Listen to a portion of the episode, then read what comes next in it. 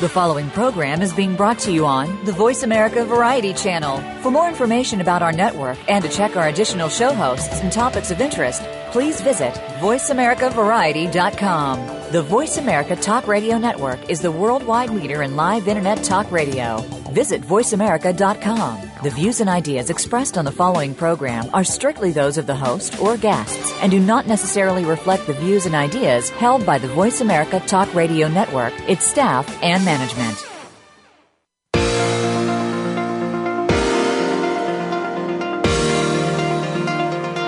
Welcome to Good Morning New York Real Estate with Vince Rocco. Our show is all about the exciting world of real estate and, in particular, how it relates to the lucrative New York market. But if you're not planning a real estate transaction in New York, we still have plenty of information that you can use no matter where you are. Now, here's your host, Vince Rocco. Good morning, everybody. Welcome back to another edition of Good Morning New York. Today is Tuesday, February 9th, 2015. We're coming to you live from Blastoff Studios in Times Square, New York. I'm your host, Nile Lundgren. We'll get to our featured guests, but before we're here, um, there are a few no- news items that I wanted to mention. The much buzzed about highest residence in all of Soho, also known as the penthouse at 10 Sullivan Street, has hit the market asking 45 million. The four-story penthouse covers the building's 14th through 16th floors, as well as its rooftop, and has 8,359 square feet of interior space. The six-bedroom, seven-bath apartment features a private elevator, two wraparound balconies, a great room with 25 or 23 foot high ceilings, a private rooftop, and of course, a private pool.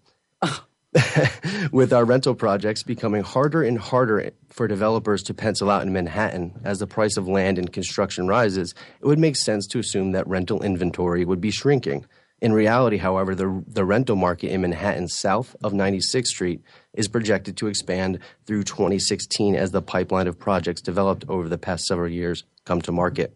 The prime area of the city is projected to see 25% uptick in the new rental apartments this year to 4,152 units, up from last year's number of 3,313, and then more than double in 2016 to over 8,800 units.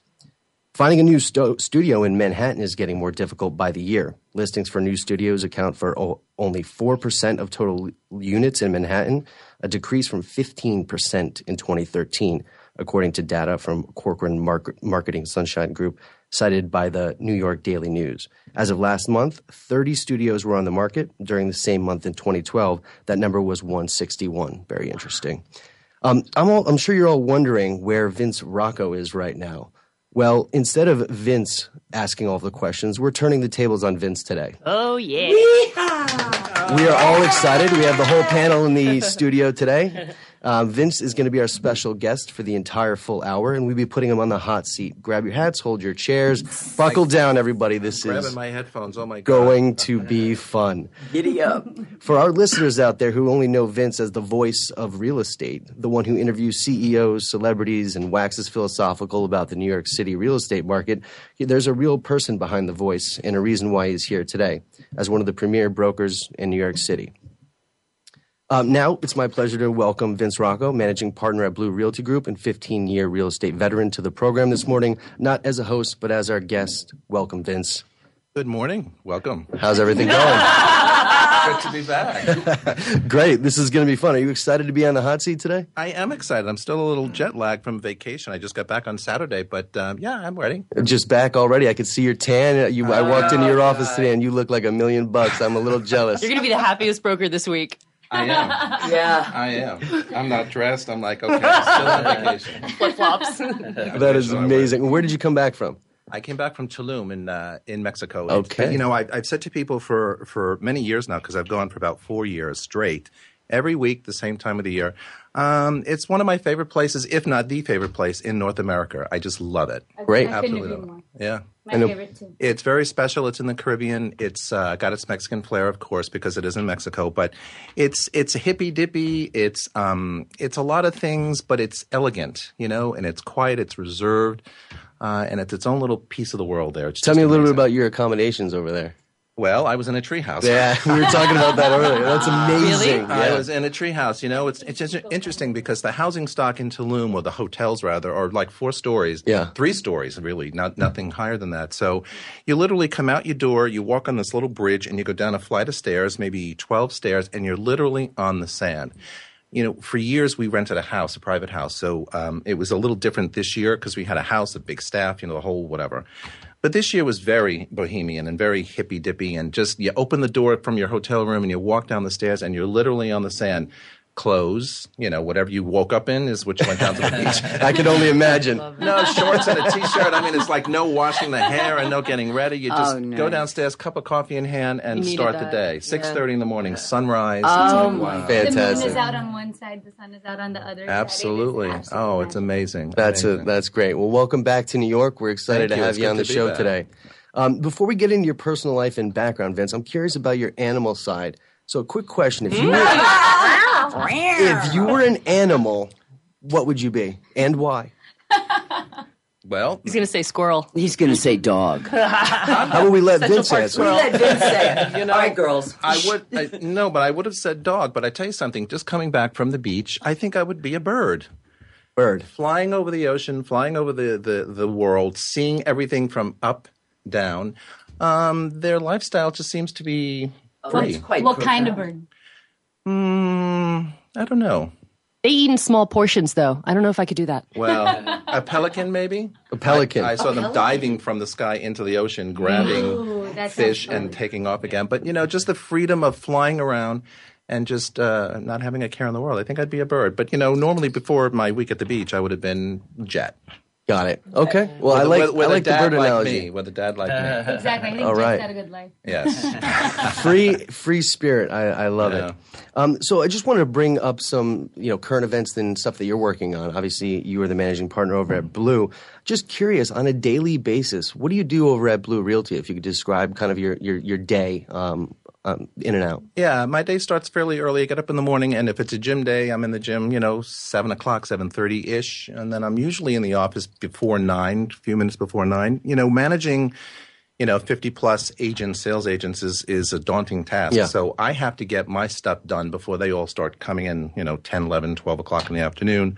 I also do my own business. I have a business partner, and we still do our own deals. So in addition to managing people, running a company, running the office, you know, whatever, I have to do my own deal. So my day gets very hectic. And then, of course, a year ago, I can't believe it's almost a year ago, I started doing this program. Yeah. Uh, so that adds another two days of, you know, prep work for each show. So my day is very full. Last yesterday, I was at my desk at quarter of six in the evening, and I realized I hadn't had lunch yet. Ugh. I still had two more meetings to go. One of my partners wanted me to meet in our other office with somebody and I just texted him and said, "You know what? I just can't make it. Yeah. we'll have to do it another day." That's that's my typical day. Got it. I try to get out of the office no later than 6:30. If I'm showing, I could be showing till 7, 7:30 apartments, but if I'm just doing, you know, routine office work, I try and cut the, you know, the limit at 6:30ish and and just head on home. Good. Cool. Well, good yeah. for you. I know it's it's 2015, and boy, time is flying. I mean, you just mentioned we were speaking earlier about the a year ago how fast it, it came. So it's been about three years since you've been at Blu. Is that right? Uh, January was three years. Yeah. So congratulations on three years. Thank That's you. fantastic. Yeah. Um, prior to Blu, you were at Halstead for 10, right? Correct. Um, what made you switch it up? I know you were at a, a really great position there for 10 years, and then all of a sudden. It's a good question. You know, there's the old expression, the seven year itch. Well, sometimes it takes me, I'm a late bloomer, so sometimes it takes me a little longer. Um, prior to that, the only time I spent more than 10 years at a company was at IBM, where I was there for, I think, 13 years. Mm-hmm. Um, you know, real estate uh, started for me at Halstead. It was my first experience uh, with a company selling real estate, and I love that company, still do. Uh, I think um, they're one of the better ones out there. I've been blessed to work with all of those folks. But you know, after 10 years and after reaching a certain level of success, I had not only um, done well in resale, but I was also in new development and sold uh, three or four buildings, you know, for the Halstead Development uh, Division. Yep.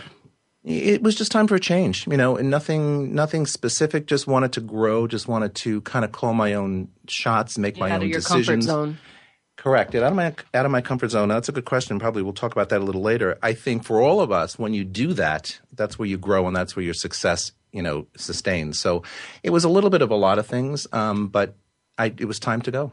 Okay, time to go. No, that's that's fantastic. And you know, the Real Deal Data Book comes out with uh, rankings, and they had the the mid-sized firm, the top four, and you know, Blu has been the number four spot for the last, um, I think it was three years. Three years. So that's impressive considering the company that you're keeping. You were Stribling, Warburg, and Core, and you know, Blu is right there. So that's that's really awesome. I was just hoping you'd tell me a little bit about the vision for Blu and how you see Blu gaining more market share to potentially go from that number four to three spot. You know, Blu is an interesting success story. You know, we started about um, well, I'm there three years, and they were in business probably six or seven months before I got there. Mm-hmm. But the vision is is interesting because we're five partners, six partners, and we all share the same vision, which is very unusual for a collection of partners in a firm. Yeah. Uh, so that that helps. You know that that's number one. We all believe in the same things. We all have the same vision. We all want to take the company in the same direction. So there's no infighting. There's no you know static when we when somebody has an idea or somebody doesn't agree. Yeah, we have our debates about things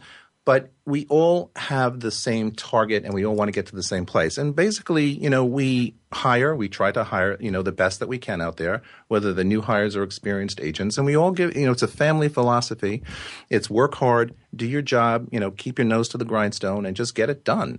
Yeah. Uh, we're, we're, we're available for, you know, uh, mentoring and coaching and, and, and whatever's needed.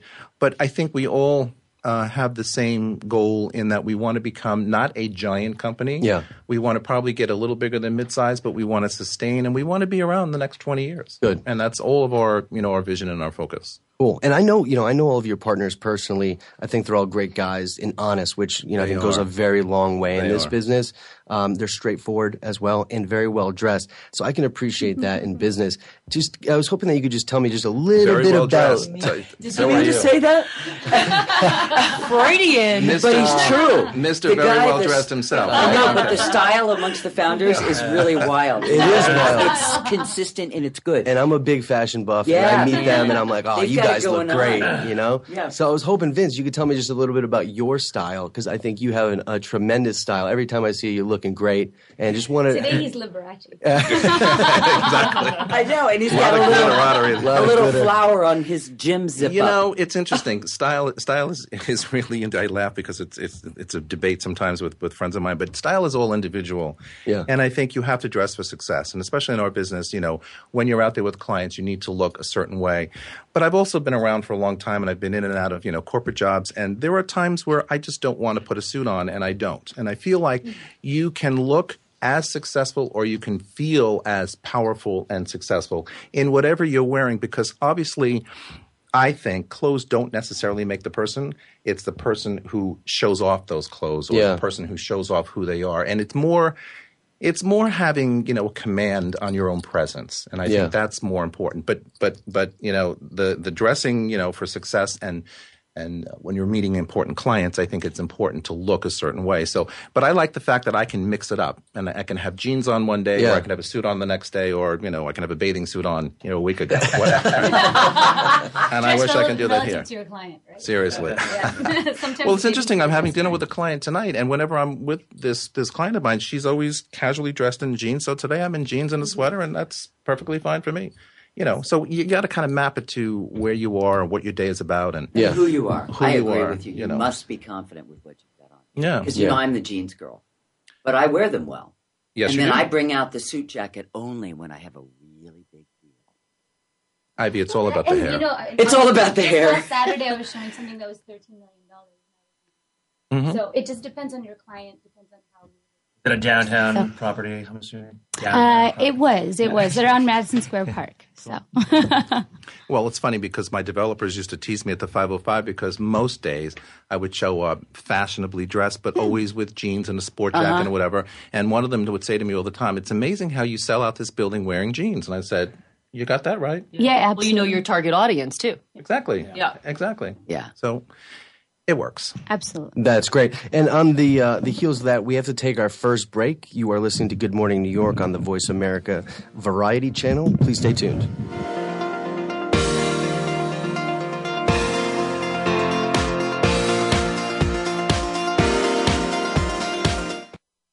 Streaming live, the leader in Internet Talk Radio, voiceamerica.com. Put Blu Realty Group to work for you. Blu Realty Group is a full service luxury real estate brokerage firm in Manhattan. With our global reach, unrivaled marketing capabilities, and veteran team, Blu serves some of the world's most exclusive and high profile buyers and sellers. Visit us today at BluRealtyGroup.com. At Blu Realty Group, we feel that people matter and results count. Our mission with you is to meet and deliver expectations to drive the results you want. We're ready now. Visit BluRealtyGroup.com. That's B L U RealtyGroup.com. The Internet's number one talk station. Number one talk station. VoiceAmerica.com.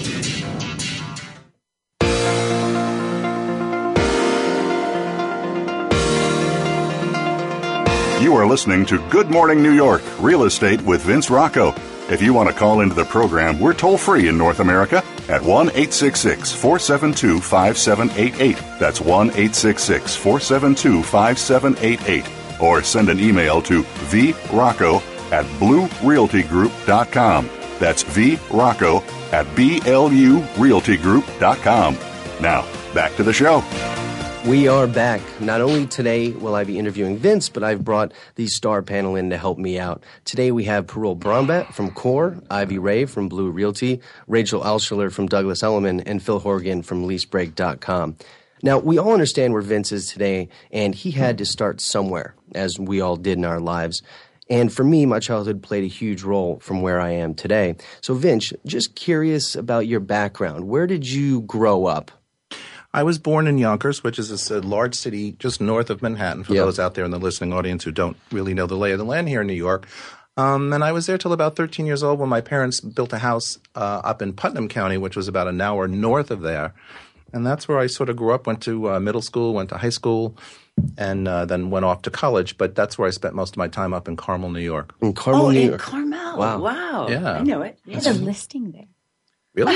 yes. Good for you. That's fantastic. Up on top of a hill, all glass. It was uh, owned by um, uh, Moby, the DJ oh, guy. Yeah, cool. And then oh. this was an owner after him. Got you. Uh-huh. Yeah, it was a really gorgeous rustic place. Sure. So, growing up in Carmel, what was your so dream as a child? Well, it's interesting because I think I was always a dreamer, even though I said earlier that I was a late bloomer, and I yeah. still believe that I, I am a late bloomer even to today. But, you know, growing up as a child, I wanted to be an actor. I wanted to be a television star. I wanted to be a movie star. Okay. I wanted to be a TV news anchor. We're on our way here, right? We're on our way. There's the late blooming. It's never too late. There's the late blooming. Okay, so a year ago yeah. I get to do radio. So go figure. I mean, you know, you can't really plan your life sometimes. Yeah. All dreams come true, but yeah. it's you, you spend a lifetime kind of aspiring to what you want to do and who you want to become. And I think that's, you know, when you're in your 20s, you know, you don't necessarily understand things. And I always tell people when you get older and you you walk the earth long enough and you have a lot more wisdom you see life differently and you have a better appreciation. But um, I always wanted to do those things, and I studied acting in college, and I did a little bit of this and that, and was very interested in getting on soap operas at the time. They were very big, and I, I could do some really cool, hot scene reading and, and, acting class on soap operas, boy, I could have won an award in those classes. That's really funny, just because a lot of your dreams that you had are similar to the ones that I had. Sure. sure. well, that's why you're here. yeah, soap operas, radio, TV, okay. movies. All right, I like Listen, that. so, you know, it, it doesn't happen for everybody, but somewhere along the line, and it ain't over till it's over. No, no, well, I think I, that Nile's also thinking reality shows. well, listen, that's next. That's, next. But I still think, I still believe firmly in here that I'm going to star in a movie someday. I yeah. still believe that's yeah. going to happen. Not star in a movie, but but be in one. Be in one. In a, nice, in a good role. Substantial. What do they call role. it at this age? Character. Yeah. Character acting. Speaking yeah. role. A speaking role. Speaking oh, role. yeah. Me not speak. he's, he's got enough duct tape. Speak for days. Come on now. All right, Vince, you know, there's a zillion questions I could ask you about uh, your uh-huh. childhood, but what, I'm going to actually go from uh, here's remember, you've got me thinking about school and kids. Remember a compound question? So I have a compound question for you.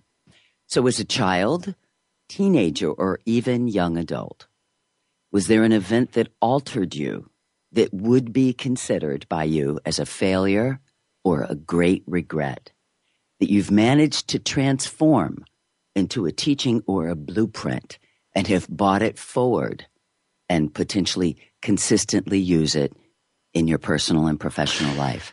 That is a compound question, my dear. Yeah. Um, I don't know that I have a compound answer for that. Another, we need another hour for that. No, yeah. but wow. just simply, you know, it, people consider failures as failures and it's over.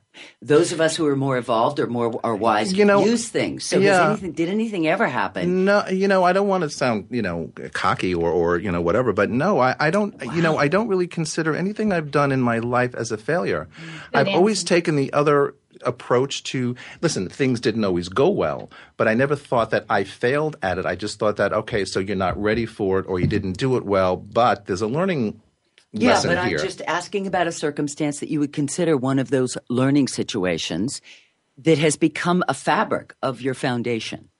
You know, mm, no, no, not huh? really. No. Wow. I, and, and, I think you know another another uh, reason for that is because I think you know life brings you so many things and and so many things at the same time, especially when you're young and you don't really understand how to process, you know, what you're what's coming at you because you're, you're young and you're trying to grab onto everything, especially if you're a dreamer, as Nile mentioned earlier, and you want to do so many things. As I wanted to do everything and I wanted to do everything well. And I never stopped to take the time to say, you didn't do that really that great or you were a failure at that. I just picked up and went to the next thing mm-hmm. and picked up and went to the next thing. Maybe, maybe if you, if you want to call a failure, maybe not making it as an actor or not making it as a broadcaster or not making it in, in that profession earlier in my career. Maybe that would have been a, a failure, but did it, you know, sway me to you know do other things. Mm, I don't know. I, I think I, I still even today think this radio show is a great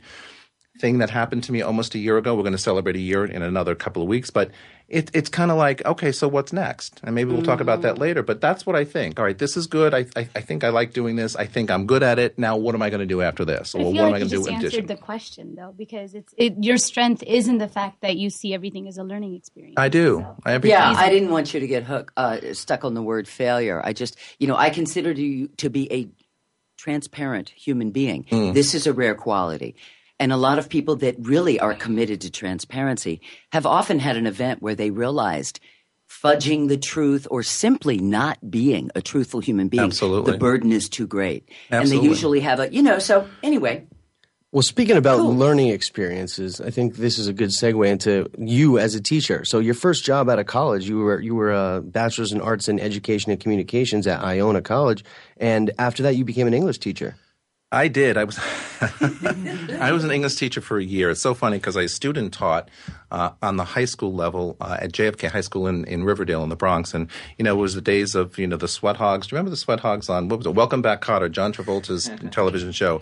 And here I am at twenty something years old, standing up in front of Sweat Hogs and thinking, what is this dude from the country going to deal with? You know these kids. These kids, they're going to drive you nuts. Well, by a couple of weeks, I had them right here and they loved me. And I thought, okay, so maybe I'm good at this. Yeah. so I got a full time job after the student teaching thing, and it was sixth grade English yep. in, in the middle school that I happened to have gone to. Wow. And although I love teaching, I still like teaching and I still like English. Sixth grade, oh my God. that I can only imagine. is a whole show. Yeah. after one year of that, I said to the principal, I gotta go. Yeah, that was it. gotta go thank you for the experience, but I gotta go. but there you go. You I know, never look back. I mean, I still would love to teach someday, but you know, I think you're still teaching right now, right? I, uh, you I, manage a, a, number of agents, and that that is a form of teaching. So yeah. I'm sure that in some way helped you parlay into kind of what you're doing. I also know that Parul donates her time to teaching SAT prep in Brooklyn. So I think Parul has a, a couple a couple questions about that. Yeah, SAT prep yeah. I was like, thank you for the nerd call out on international radio. It's awesome. That's intense. Um, her vocabulary is immaculate. Guess, oh, okay. thank you. Um, no, I think it's. I think everybody on this panel is big on giving back. So I think that's just a really small part of um, my experience. Um, anyway, uh, I guess you know what um, I was going to ask you a little bit more about how uh, teaching has helped you in real estate. Um, what are your thoughts on that? That's a very good question, actually, because I think, you know, I, I, I josh about, you know, oh my God, I had to go after a year or whatever. But teaching to me was one of the most incredible experiences of my life because you're teaching young people how to learn. Yeah. And you're mm-hmm. teaching young people how to understand not only that the subject matter matter in my case was English and reading, but just how to how to be people, you know, yes. and how to understand, you know, life in general. And I've always been that teacher type, and I and I think all through my corporate selling career, you know, with your customers, you know, with your colleagues, with your friends, and now in real estate, you know, I'm teaching real estate. You know, uh, I I think teaching. You either have a flair for it or you don't, uh, and either you like it or you don't. I do. Uh, and I think I teach every day. You know, I personally feel like I learn the best by teaching. I yeah. do too. It really sort of like kind of solidifies the foundation of whatever it is that I'm thinking. I think you become you a do. better listener. Mm-hmm. Yeah, absolutely. And that's really important for real estate. And I think for, sure. for anything, but spe- especially real estate, I think a, a new broker may talk too much. Mm-hmm or talk about themselves a little bit too much. Yeah. yeah. But I think a, a seasoned broker knows Keeping to, the to focus on. don't say anything, even at a showing when you're looking at an apartment, don't say too much. Listen to your client, know your client, learn yeah. about your yeah. client. Yeah, and, and no. we're educating our clients every single day. We really are. Absolutely. But I think you're right, Rachel, when you t- say uh, listening, because listening is, is, an important skill in anything that you do in life. But I think when you're teaching, uh, and and I'm a great listener because whether I'm managing people, whether I'm just with my friends, whether I'm doing this, you know, uh, once a week, you have to listen, and that really is what I used to love teaching the sixth graders at what 11 and 12 years old. Even though my hair used to stand up in those days higher than it does today, but that was that's key. They say you have two ears and one mouth for a reason. yeah, Very true. Well, Why know, do we have ten fingers? The newest. Ooh, Rachel. That's a whole. That's, a whole, show. That's a whole show. Needed to lighten that yeah. up a little bit. That's funny. well, speaking speaking of lighter, I, what about some funny stories from teaching, um, whether it be your brokers, your clients, or just uh, from your first few deals as a broker?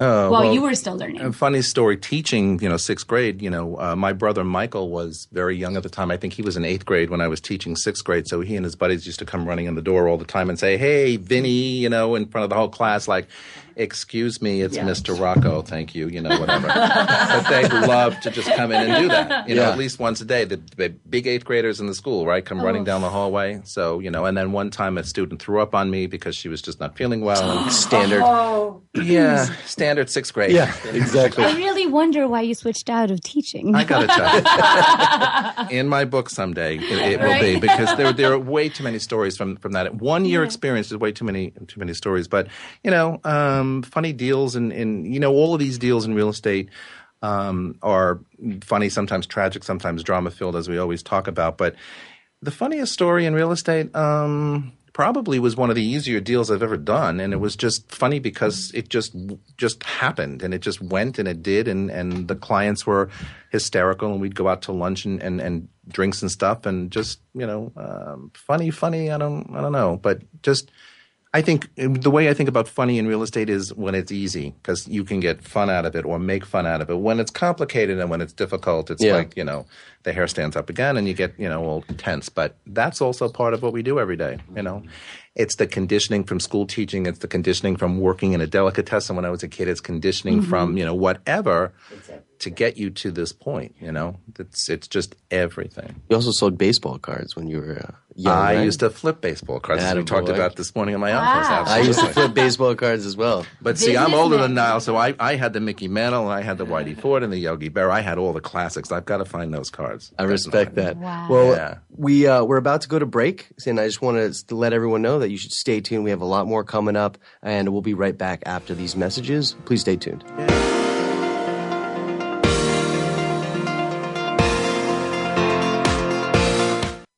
Stimulating talk it gets those synapses in the brain firing really fast. All the time. The number one internet talk station where your opinion counts. VoiceAmerica.com. Put Blu Realty Group to work for you. Blu Realty Group is a full service luxury real estate brokerage firm in Manhattan. With our global reach, unrivaled marketing capabilities, and veteran team, Blu serves some of the world's most exclusive and high profile buyers and sellers. Visit us today at BluRealtyGroup.com. At Blu Realty Group, we feel that people matter and results count. Our mission with you is to meet and deliver expectations to drive the results you want. We're ready now visit BluRealtyGroup.com. That's B L U RealtyGroup.com.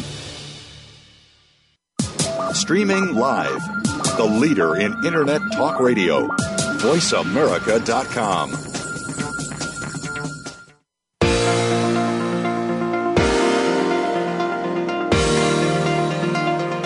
You are listening to Good Morning New York Real Estate with Vince Rocco. If you want to call into the program, we're toll free in North America, at 1 866 472 5788. That's 1 866 472 5788. Or send an email to vrocco at blurealtygroup.com. That's vrocco at blurealtygroup.com. Now, back to the show. these are super, super quick. We are back. Fires. What's super your quick. favorite word? Um, hmm. Hello. Hello. That's, That's a great sweet. one. What's your least favorite word? My least favorite word is no. Ha! Agreed. Mm.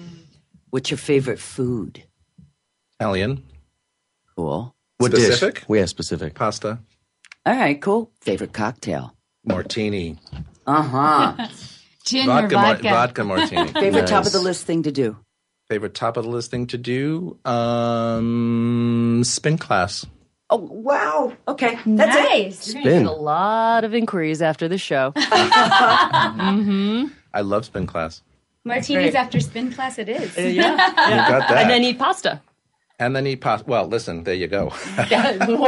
Burning up all those calories. So and if God were at the per- if God is real, what would you like Him to say to you as you walk through the pearly gates?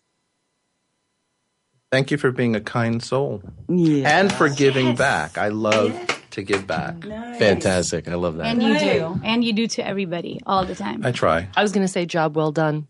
Job mm. well oh done. yeah, I know that one too. Yeah, that's, there you go. that's how I feel about you. I know you do. Job well You know, you're such an inspiration to me, to all of us, I'm sure, and to many people. So I wanted to ask you. You asked me this a few weeks ago. Who inspires you in this industry, also in general, and why? That's a very good question. Again, I think you know, I don't think it's one individual person that inspires me in this industry. What I what I take every day is all of you and, and the people that I work with, uh, the brokers, the good brokers, the the the clients, you know, the the the people that we deal with on a daily basis. That gives me energy to do what we do every day because you know what what we do every day is not easy. And you know, people out there think that this this profession sometimes is very glamorous, but it's not. You hmm. know, it, there's a lot of hard work. So I get my inspiration from each and every one of you mm-hmm. and the people that I work that work for me and and my clients and my founders. You know, my my partners because. You know, to do this and to do this successfully, in, well, actually, any business, you have to really a like what you do, and b kind of you know take from people, mm-hmm. you know, inspiration from people, and then get back. Yeah, because it's it's really kind of a, a, a revolving you know thing. Mm-hmm. I think surrounding yourself with really good people is a lesson mm-hmm. I'm learning late in life. I'm a late bloomer as well, like you, Vince. And I don't think that I surrounded myself with the best.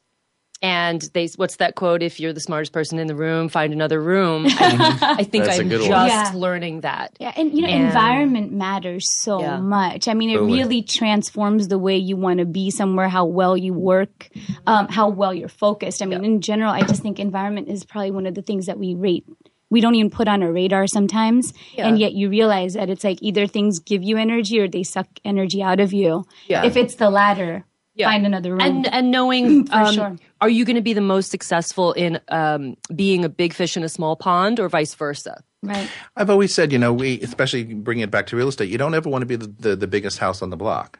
Okay. You don't want to be the most expensive house on the block mm-hmm. because, you know, you're not going to sell. You want to be down here somewhere so that you can be that voice of reason. You or you want to be in an emerging market. Or in an emerging market, yeah. exactly. Well, but even you know, as, but I agree. It's I actually, think. I think it's a Lao Tzu quote, or maybe it's Sun Tzu. I don't know. It's one or the other, but it says you know that a great leader doesn't lead from the front or behind leads from the middle. Absolutely. Yeah. And I think that that's precisely what you're Absolutely. saying. It's amazing. Yeah. And yeah. surround yourself with kings. Just be aware. My my word of the day is I hang aware. out with big people. You know? Aware. Well, yeah. I mean, it's important to hang out with people that are large, conscious, good human beings. Yeah. So be aware. You know, just yeah, that's conscious. that's my favorite word because when when you're aware of your surroundings and you're aware of the people around you, regardless of what you're doing, it, whether it's personal, whether it's business, you're going to find success because your success is always based on everybody else's input so just be aware, you know. And sometimes I, I, see people who are not, and it just drives me crazy.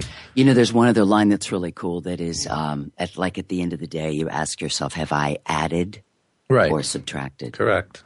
It couldn't be simpler. Yeah, mm-hmm. yeah absolutely, yeah, for sure, absolutely. Yeah. That's great. And um, I think Parul had another question that was uh, very exciting. Very exciting. I don't know about that, but you know, um, taking it back sort of th- in a sequential timeline for you.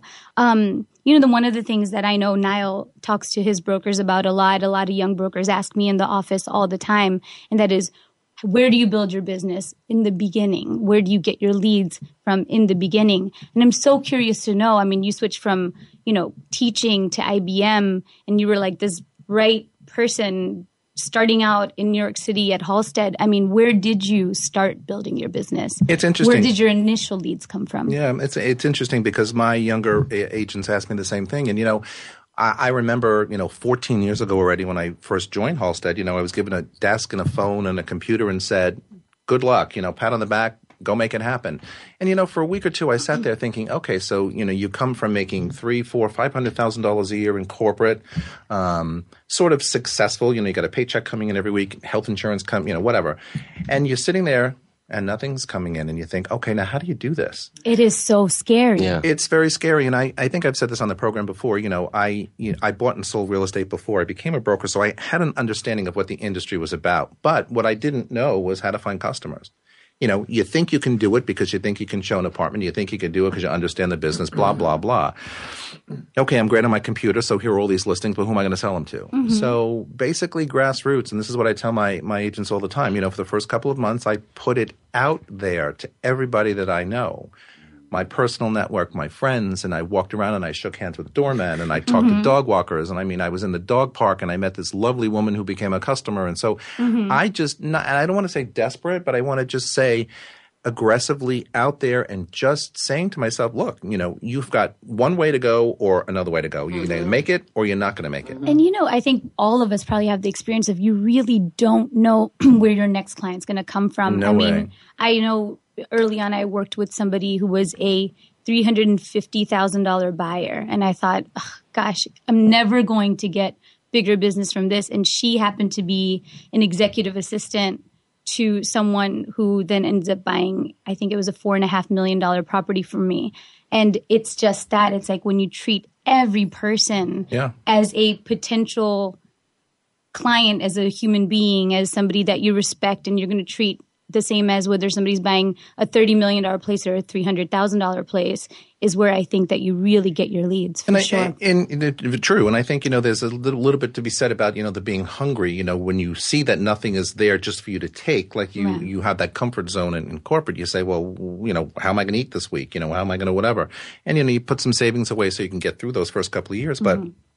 it's something that you know goes back to the basics if you really want this to be your career if you really want this to work regardless of what this is you just make it work and you just say again not not looking at failure or not looking at anything but do you want this to work and not to simplify things, but I think most of the time it's about getting out of the house. Yeah. Just Some leaving. of the best things that have ever happened to me, both personally mm-hmm. and professionally, I just left the house when yeah. I didn't want to leave the house. Mm-hmm. And you know what? I, I, I do that all the time. Like one of my favorite spots in the city, and now any any of you can join me. Um, about twice a week, I'll just go to Gramercy Tavern, sit at the bar, you yes. know. And yes. I can't tell you how many people I meet just from going to there or Mil- Mil- I can never see that. The the Italian place at Gramercy Park Hotel downstairs, um, yeah. some of these restaurants. I mean, I just love to just mm-hmm. go Ace mm-hmm. Hotel, sitting there doing yeah, I do, I computer. do. Ace Hotel is a great place. I love doing that. So just yeah. get out of the house, find a coffee Absolutely. shop to go talk to somebody. yeah, you know? Starbucks. Yeah. And you know, I mean, any brokers who are sitting in the office, I'm just like, just get out. Yeah, get, get outside. And you know what I tell my brokers is sit sit down at, at Starbucks, just put a couple listings and maybe your business cards right there. My business partner's oh, been always. doing that for years. That's it. It's, it's as simple. It's as simple as that. Just just put a couple listings, sheets out on the thing, and people will be like, hey, what's that? that. It always happens. Absolutely. You know? It's so rudimentary and Absolutely. simple. So, yep. But it's just about doing it. And yeah. if you could do it, you know, more and more success comes to you. Absolutely. Yeah, it, it's very true. I've told my brokers to do the same thing. My partner actually does that all the time, sits in Starbucks and does his stuff, and that's it. I mean, get me out of the house. I totally agree with mm-hmm. that. Yeah, totally agree with that. When you talk about you know, because I know that you were a property flipper before that you got into it. How how did you mm, like the transition from that? Did you say were you just seeing so much success with property flipping that you were like, you know what, I think I'm just going to go? I was on the train one day and I was bored, and so I saw this ad in, in, in the real estate section because I always was looking at real estate ads, and I saw this studio apartment, and I said, oh, okay, it's thirty eight thousand dollars. I said, I'm going to buy it. There you go. So I went and bought it. And then that's where it started with the flipping side. So um, I just thought, you know, okay, why not? And it, it steamrolled into, and I was still working at corporate at the time. So I did that for a bunch of years. And then I really decided, you know what? Okay, this is the time to now take that and turn it into a business or turn it into a career. Um, and it was fun to do that. It was really a lot of fun. You, you, know, a little crazy, but but fun. How many projects would you say that you flipped before you got into? Seven. So you did seven nice. projects. And do, do, you still do any? Or when you got into the business, did that did that come to I, an end? I, no time. I, I don't have the time. Number one, but number two, you know, I kind of caught it at the right time in the mid '90s. You know, yeah. when the market was just kind of sailing up. I mean, who buys an apartment for thirty eight thousand dollars anymore, right? yeah, it's out so of control. by the time you know, by the time I got to number seven, it was just not affordable. So you know, now it's like you buy something to live in and you keep it and you stay there and you do whatever. But uh, I would love to do it again if I came across a few million dollars to just say, hey, you know, play money. I would love to do that again because it was a lot of fun renovating uh, some of them. What would be your ideal project? A townhouse. I would love to buy a townhouse and renovate a townhouse. Oh, that is my goal. amazing. Aside from starring in a movie, okay, which I'm going to do, I want to a buy I, and renovate a you townhouse. You know what? I love the declarations because it's when you put it out there like that, Absolutely. saying I am going to do this, is yeah. when you actually do it. So there you go. Both are coming. No, we do. Do we have some time? Yeah, we do. We, I, and okay. I just wanted to say one thing because this radio thing is really interesting, and I, I touched on it a little while ago. It's like I always knew I was going to be on the radio, and I don't know why. From probably late teens, early 20s, with everything else going on on my mind, there was always this thing in my head that said, radio, radio, radio, radio. And I'm like, whatever. Okay, but h- how many years later this it came to be? So, together. on your point, Parul, when you yes. put, kind of think about something and you kind of put it out there and you say, I'm going to do yep. this. Mm-hmm that's why I'm I'm certain that I'm going to be. So you yeah, better buy a ticket. The universe is funny, oh, right? It has a sense of humor. You don't know when it's going to boomerang back. You have so. no idea, but that that's the surprise of life, right? Exactly, but the, it always does. Mm-hmm. And Vince, mm-hmm. when we were talking this morning, you were mentioning um, something about townhouses and how you wanted to kind of create a niche. And we're going to get to you know the vision, the future of, of what you're going to be looking to do moving forward. If you could just touch on that real quick, um, that'd be great. You know, 14 years in the business, you know, you start out selling studios. I still sell studios. I just sold one to a major movie star for his um, for his son. We just just closed last week while I was away. Um, but you know, you, you, you, get involved in all different types of, of housing stock. But I, yeah. I have a, a, personal like and love for townhouses, and my my dream, my partner and I dream about getting our business to where all we do is townhouses. Mm. Amazing, amazing. Well, I mean, I don't know if it's going to work, but that's what again, putting it out there, mm-hmm. that's what I want to do. So, when did you sell your first townhouse? Uh, my first townhouse I sold probably mm, three years ago. Yeah. But the one I sold last year, early last year, was like a whopper. A whopper. I mean, because the prices have gone to, right. astronomical numbers. Amazing. It's like yeah, really crazy. So, what was your uh, what was your first big break? Because I think we all remember that first one that sort of puts us on the map. What was that for you? It, uh, it, it, was a it was a condo. It was on the Upper West Side, West 80th Street, in a in a small, very nondescript, you know, uh, walk up building. And it was my first sale customer actually. So I was only in the business about three months. A friend of mine, you asked before how you do this, Parul. Yes. So uh, you just put it out to, to your network. And mm-hmm. my friend Linda called and said, "Hey, you know, I got a new manager." He's transferring in from Chicago uh, and he wants to buy uh, an apartment. And I thought, okay, mm-hmm. you know, whatever. So she sets it up. We meet, and his budget was like up to six fifty. Fourteen years ago, that was a lot of money. Yeah. Uh, and he was a great guy. He's still a very good customer of mine, mm-hmm. and um, uh, he, we went out two times and he ended up with the one he bought uh, after just two showings, and so I thought I was hot shit. Yeah, you are Vince. You are. two or three months in the business, and my manager said, "How much was that apartment?" I said, 650 He said, "How'd you do that?" I said, "What do you mean?" Yes. Don't worry about it. I'm Vince Rocco. I'm Vince Rocco. Next. Good to meet you. So that that was my first sale, really, and it happened really quickly, and it was probably one of my um, more fun deals because he is just a delight. He still is. He and his mm-hmm. wife are just lovely people. Wonderful. Okay. Well, good. We have to stop right there. On the other side of the break, we'll continue our discussion, so stay tuned.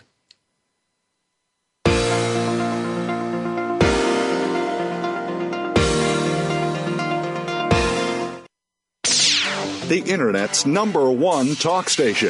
Number one talk station. VoiceAmerica.com.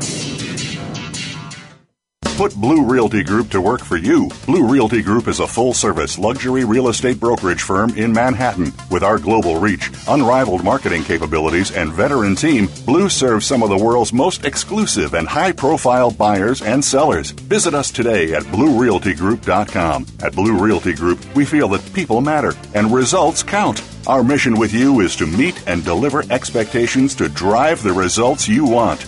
We're ready now. Visit BluRealtyGroup.com. That's B L U RealtyGroup.com. Stimulating talk it gets those synapses in the brain firing really fast. All the time. The number one internet talk station where your opinion counts. VoiceAmerica.com.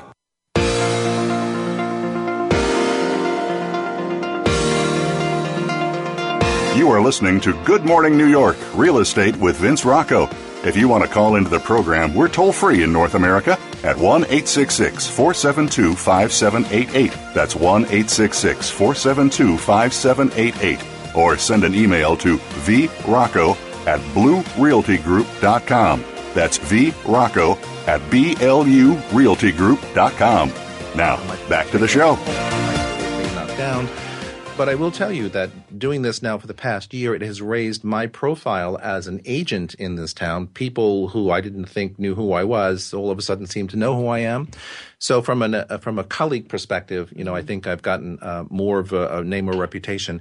I Vince, am- I would say actually anybody I talk to about you, just a side note knows exactly who you are. And this is before the radio show. I'm just really absolutely, absolutely. They're, they've come up in a lot of conversations, so you're better known than you may you may even know. Thank you. So, but but so eh, with that said, I'm also um, finding slowly, not as much as TV, but finding slowly that the phone is beginning to ring, and I am getting emails, you know, and I'm getting uh, text messages, and I'm like, okay, so I can say I things haven't are yet closed a deal as a result of the radio, but yeah. I would say there's a couple of things in the hopper that yeah. have come from this, and you know, again, after a year, that's not bad.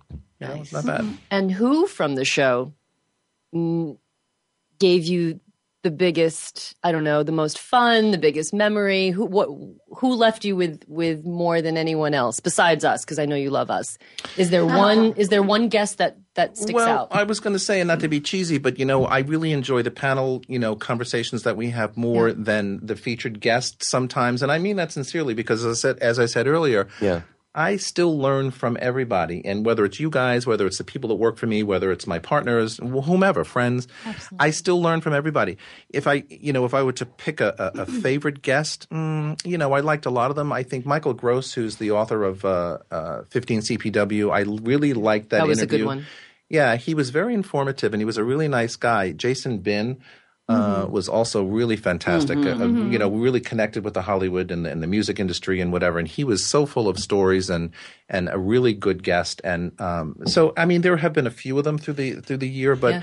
I honestly really like. And I tell Richard, who's not here today, my publicist, uh, he's uh, on a business trip, but I we look for for reasons to get you all more on the air than just having the featured guest. But you know, people out there want to hear a, a, a, big name, whatever. So we do that. But I enjoy this a lot more. It's more conversational. It's more comfortable. Yeah. We're all talking about what we do every day, mm-hmm. right? So that's what people want to hear. I agree, but I do have one. One day you had somebody on, and he was talking about a new rental development in Queens, where I'm from, Rego Park.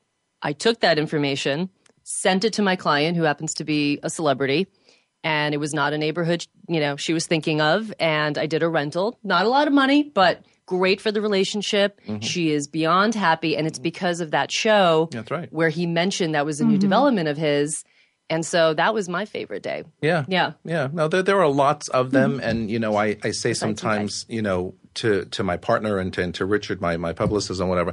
I would love to be able to do this every day. Yeah. You know, it's just one of those things. It's an hour uh-huh. in the uh-huh. morning. I would just love to do this every day, and maybe you know that's next somewhere down the road. I don't know. We'll see. What's next for Vince Rocco? Yeah. uh, yeah, let me uh, take it over from here. How you doing, Vince? Mr. Phil. Yeah, how's it going? uh, I have a question for you. So, if you can get one guest on the show with the waving of a, a magic wand, who would it be, and why?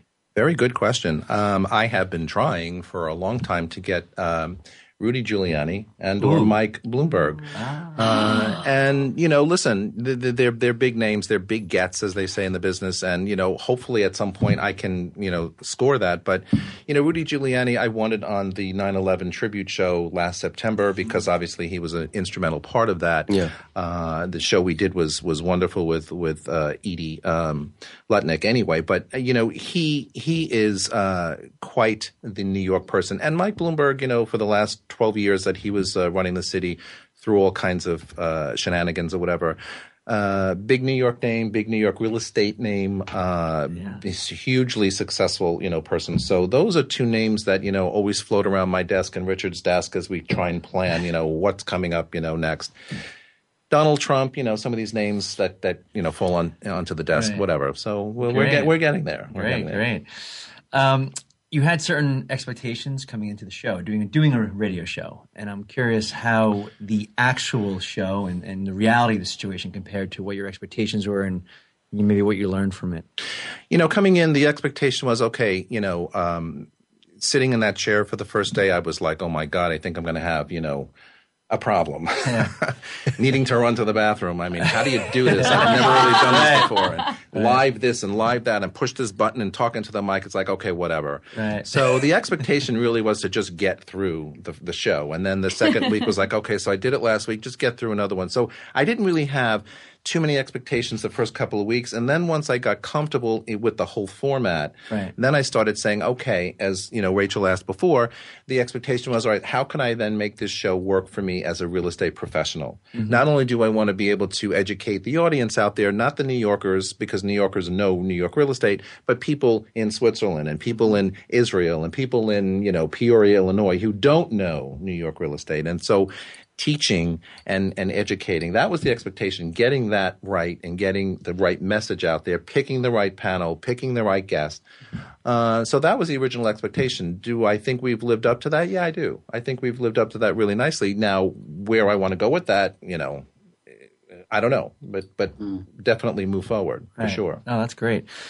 Um, switching gears a little bit, I'm curious since you have been in the business a long time, how you see the business of being a real estate agent changed or has changed? It's that that's an interesting question because you know I'm old enough in the business, and believe me, when I say old enough, I mean 14 years in the business. This doesn't seem like that long ago, but you know when I first became a real estate agent, when I was flipping apartments, yeah. you know as Nile asked before, you know you had box ads of the New York Times on Saturday and Sunday. Mm. There was no internet. I mean, there was internet, but there was no real estate internet. You right. know the the first I think Halstead was one of the first companies that came out with pictures and floor plans. Mm on a website that you could look at. So, you know, I have seen the, the migration from really box ads in the New York Times. Even as a new agent, when I took a listing, I had to spend $350 to put a little ad that you needed a microscope or micro, uh, what do you call it, to read.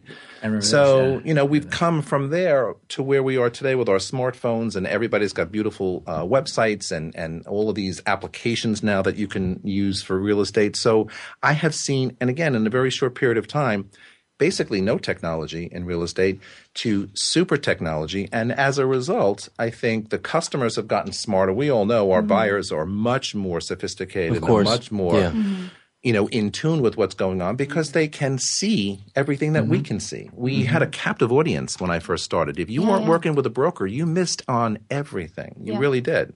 So today, you know, we we help them along, but they can see everything that we can see, and it, it makes our working relationship a little more challenging. But, but I think know, better. We provide context, though, and I don't think we can underestimate that. Correct. Mm-hmm. Absolutely. Yeah. all the provide real time information. All, yeah, all the information in the world is not worthwhile if you don't have a good context to, to be able to Absolutely. really sort of put it into a picture that makes sense. Absolutely. Yeah, yeah. so I really think that we provide a service that even sometimes we underestimate. For example, my buyer, a new buyer, sent me all these links to properties he wants to see, and I looked um, each one, looked them up, spoke to the broker, confirming they're still available or in contract, offer accepted. None of them were available. Mm-hmm. And so, yes, the internet is great and informative, but it's not real time information. Yeah. And we and do that, provide. And not only value. that, it's yeah. also Correct. even in it, even what you look at at a certain price point. It can be so varied. You never know what you're getting if it's priced right, if it's not priced correctly, whatever. And yeah. we are still the people Absolutely. who can really navigate through that process. The checks and balances for sure. All right. So uh, one more question I have. Uh, you've held a lot of different titles in real estate. You know, I mean, you've been a new development, you've been an agent, you've been a manager, and I'm curious how you think they compare, just more in a just from this perspective of what's the most rewarding to you. Um, what do you get the most out of? Um, you know, you've, you've probably more than any of us have held all different positions within real estate. Yeah, you know, well, I came into real estate from mm-hmm. you know managerial positions, you know, in my corporate life. So managing today is not a big deal, so to speak, and I don't mean to diminish you know that role because it's it's an important role. But I think if I were to stack them all up, I think I found the most reward in my real estate career so mm-hmm. far in new development and mm-hmm. selling buildings. Mm-hmm. I, I love really love mm-hmm. selling buildings. In fact, you know, I, I, I'm always on the lookout and always rattling the cages of my developers, eh, my former developers, to do something, please. I want to get out there and sell a building. Right because it's not as easy as you think it is and a couple of you have had the same experience it's not as easy as you think it is but it's so rewarding because it's a very difficult you have to sell each of these apartments you know multiple times before one mm-hmm. sticks so what does it do for you it really brushes up on your negotiation skills on your people skills on on a whole bunch of things because you're doing it day to day mm-hmm not to say that I don't like being an agent because I do, not to say that I don't like being uh, a manager because I do, but you know, if I were to do something, you know, again, really with all of my heart, it would be a, a building. I'm chomping at the bit to yeah. get a building to. Sell. So when when we ask you what's next for Vince Rocco, yeah. Is that it? no. Well, you know, maybe. It's a loaded question now because as I said earlier, there are so many things that I want to do, and I just the, the, best part about it is I just don't know what's next, and that's what's so exciting for me. It could be a development, it could be television, it could be a bigger radio show. Wow, townhouses. I don't know. That is fantastic. Well, guys, listen, thank you so much for everything. We are at the end of our time. This has been an absolutely oh. amazing show getting to know Vince, the man, the myth, now the legend, um, and uh, one of the best in the business. And we'll be tuning in next week, and uh, we'll see you next week. Thank you so much. Bye, guys. Yeah. Great job.